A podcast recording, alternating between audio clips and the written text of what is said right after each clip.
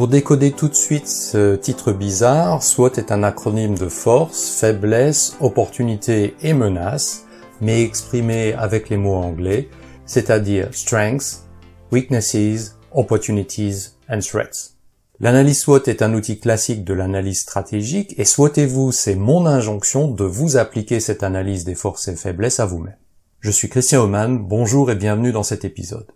En vacances, en congé maladie, en confinement ou au chômage, ce sont autant d'opportunités de prendre le temps d'analyser sa situation personnelle et de le faire avec un certain détachement par rapport au quotidien du travail. Nous sommes tous à des degrés divers exposés à des disruptions, des changements drastiques qui peuvent survenir dans notre vie privée, notre vie familiale ou notre vie professionnelle.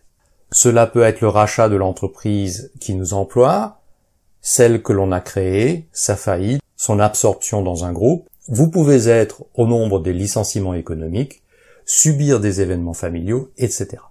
Mais nous sommes également exposés à des événements plus positifs tels que les offres de recrutement, des offres d'emploi, des invitations à rejoindre une autre organisation ou à créer une entreprise.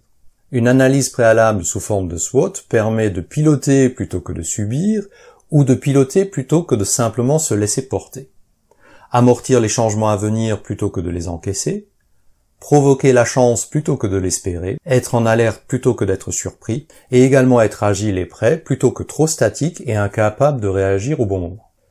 Les éléments qui suivent sont le fruit de ma réflexion et de mon expérience, puisque j'ai appliqué cette approche méthodologique à mon propre cas, et cela m'a bien éclairé. Je précise que je suis ni coach ni expert en développement personnel. Pour celles et ceux qui ne sont pas familiers de l'analyse SWOT, je recommande de visionner ma vidéo dédiée à ce sujet. Commençons par l'analyse des forces.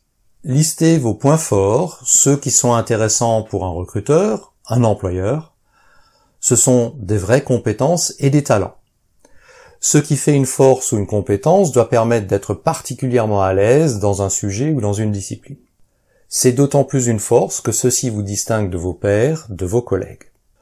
Une fois les forces listées, posez-vous ensuite la question quels sont les éléments de preuve de ces forces? Qu'est-ce qui vous permet de le dire, de l'affirmer?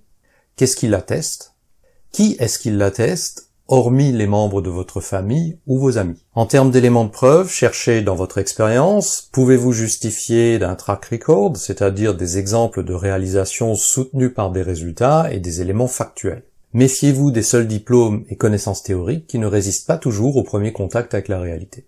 Être contacté par des chasseurs de tête démontre a priori que votre profil est intéressant, mais il faut se méfier des apparences.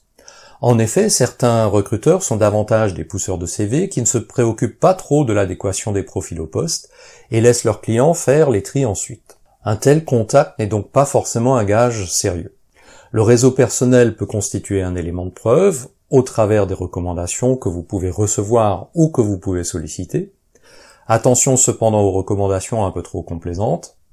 Posez-vous la question si ces recommandations résisteraient à un questionnement d'un professionnel du recrutement. Si oui, mettez-les en avant, sinon réfléchissez bien avant de les utiliser.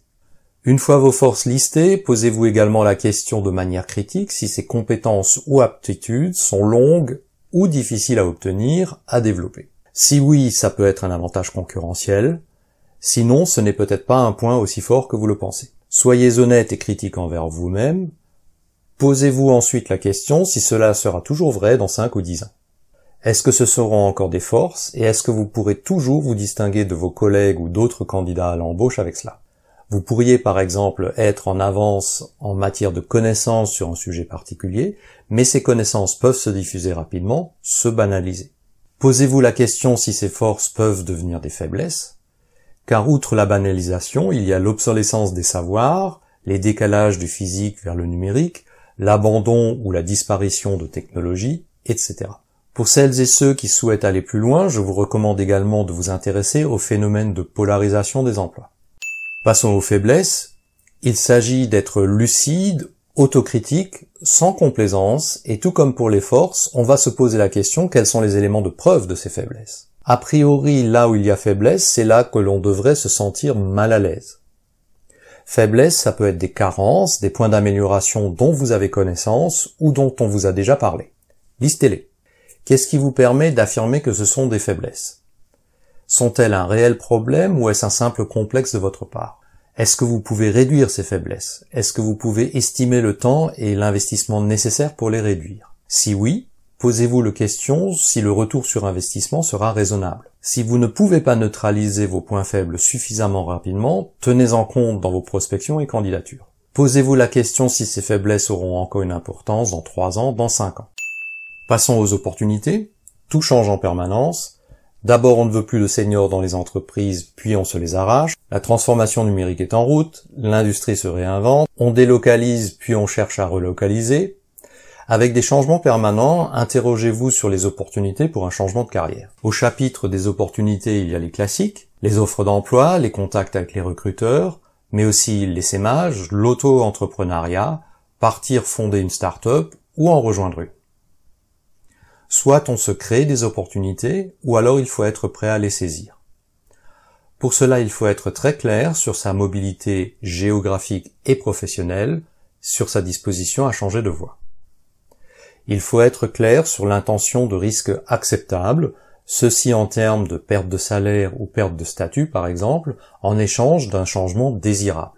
Il est important de savoir si l'opinion et la posture de la famille ou du conjoint sont plutôt des soutiens ou plutôt des handicaps en cas de projet de changement. Au chapitre des menaces, on peut retrouver les mêmes éléments que pour les opportunités, la transformation numérique, la quatrième révolution industrielle, la polarisation des emplois. Tout cela peut être, selon les cas, des opportunités ou des menaces. L'entreprise qui vous emploie actuellement peut faire faillite.